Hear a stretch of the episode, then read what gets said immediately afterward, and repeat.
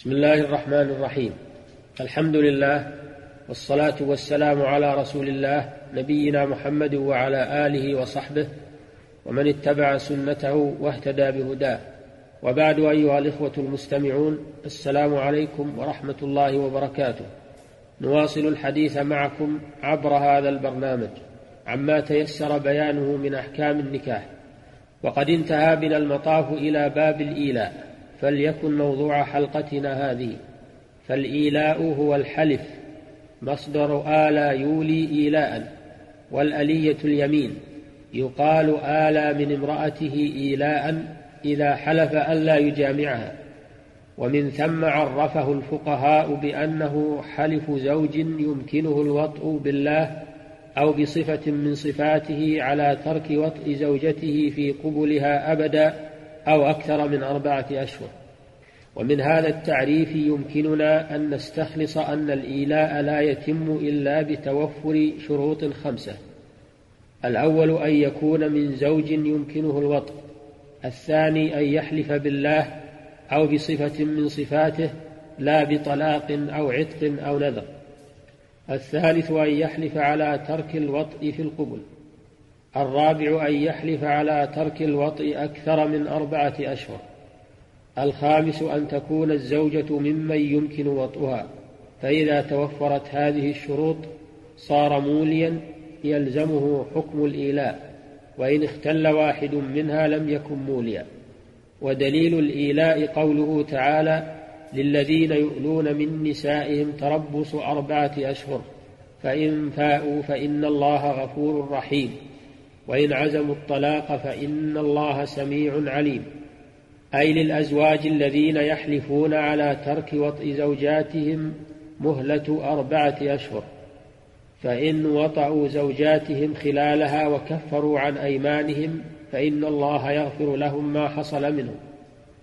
وإن مضت هذه المدة وهم مصرون على ترك زوجاتهم فإنهم يوقفون ويؤمرون بوطء زوجاتهم والتكفير عن أيمانهم فإن أبوا أمروا بالطلاق بعد مطالبة المرأة بذلك وهذا إبطال لما كانوا عليه في الجاهلية من إطالة مدة الإيلاء وفي هذا التشريع الحكيم العادل إزالة للضرر عن المرأة وإزاحة للظلم عنها.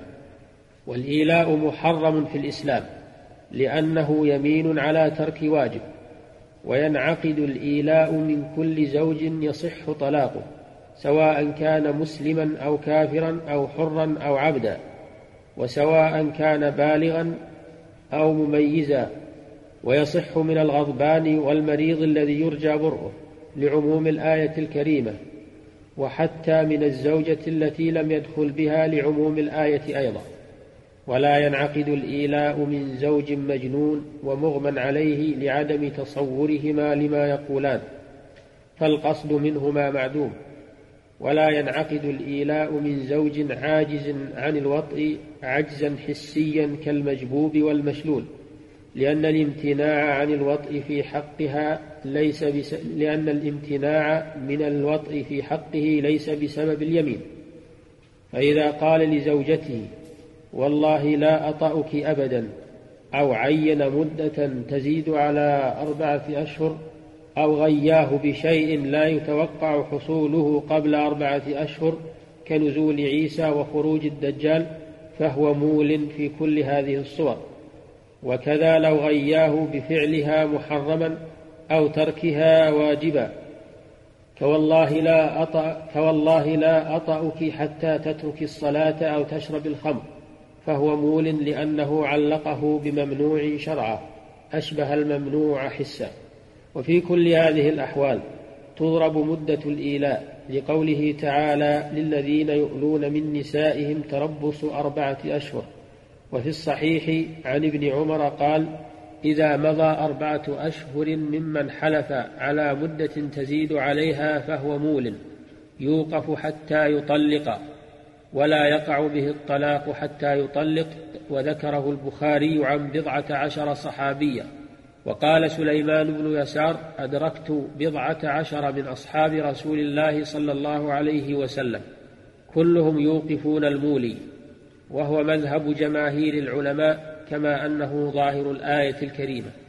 فإذا مضى أربعة أشهر من يمينه ولا تحتسب منها أيام عذرها فإذا مضت فإن حصل منه وطء لزوجته فقد فاء لأن الفيئة هي الجماع. وقد أتى به قال ابن المنذر أجمع كل من نحفظ عنه أن الفيء الجماع وأصل الفيء الرجوع إلى فعل ما تركه وبذلك تحصل المرأة على حقها منه. أما إن أبى أن يطأ من آلى بها من آلى منها بعد مضي المدة المذكورة فإن الحاكم يأمره بالطلاق إن طلبت المرأة ذلك منه. لقوله تعالى وإن عزموا الطلاق فإن الله سميع عليم. أي إن لم يفئ بل عزم وحقق إيقاع الطلاق وقع.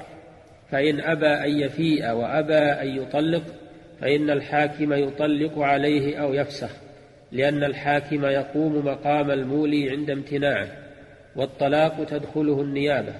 وقد ألحق الفقهاء بالمولي في هذه الأحكام المذكورة من ترك وطأ زوجته إضرارا بها بلا يمين أكثر من أربعة أشهر وهو غير معذور. وكذا ألحقوا بالمولي من ظاهر من زوجته ولم يكفر واستمر على ذلك أكثر من أربعة أشهر لأن كلا من هذين تارك لوطئ زوجته إضرارا بها فأشبه المولي والله تعالى أعلم. قالوا وإن انقضت مدة الإيلاء وبأحد الزوجين عذر يمنع الجماع أمر الزوج أن يفيء بلسانه فيقول متى قدرت؟ جامعتك لأن القصد بالفيئة ترك ما قصده من الإضرار بها واعتذاره يدل على ترك الإضرار بها ثم متى قدر وطئ أو طلق لزوال عجزه الذي أخره من أجله. وإلى الحلقة القادمة بإذن الله. السلام عليكم ورحمة الله وبركاته. والحمد لله رب العالمين وصلى الله وسلم على نبينا محمد وآله وصحبه والحمد لله رب العالمين.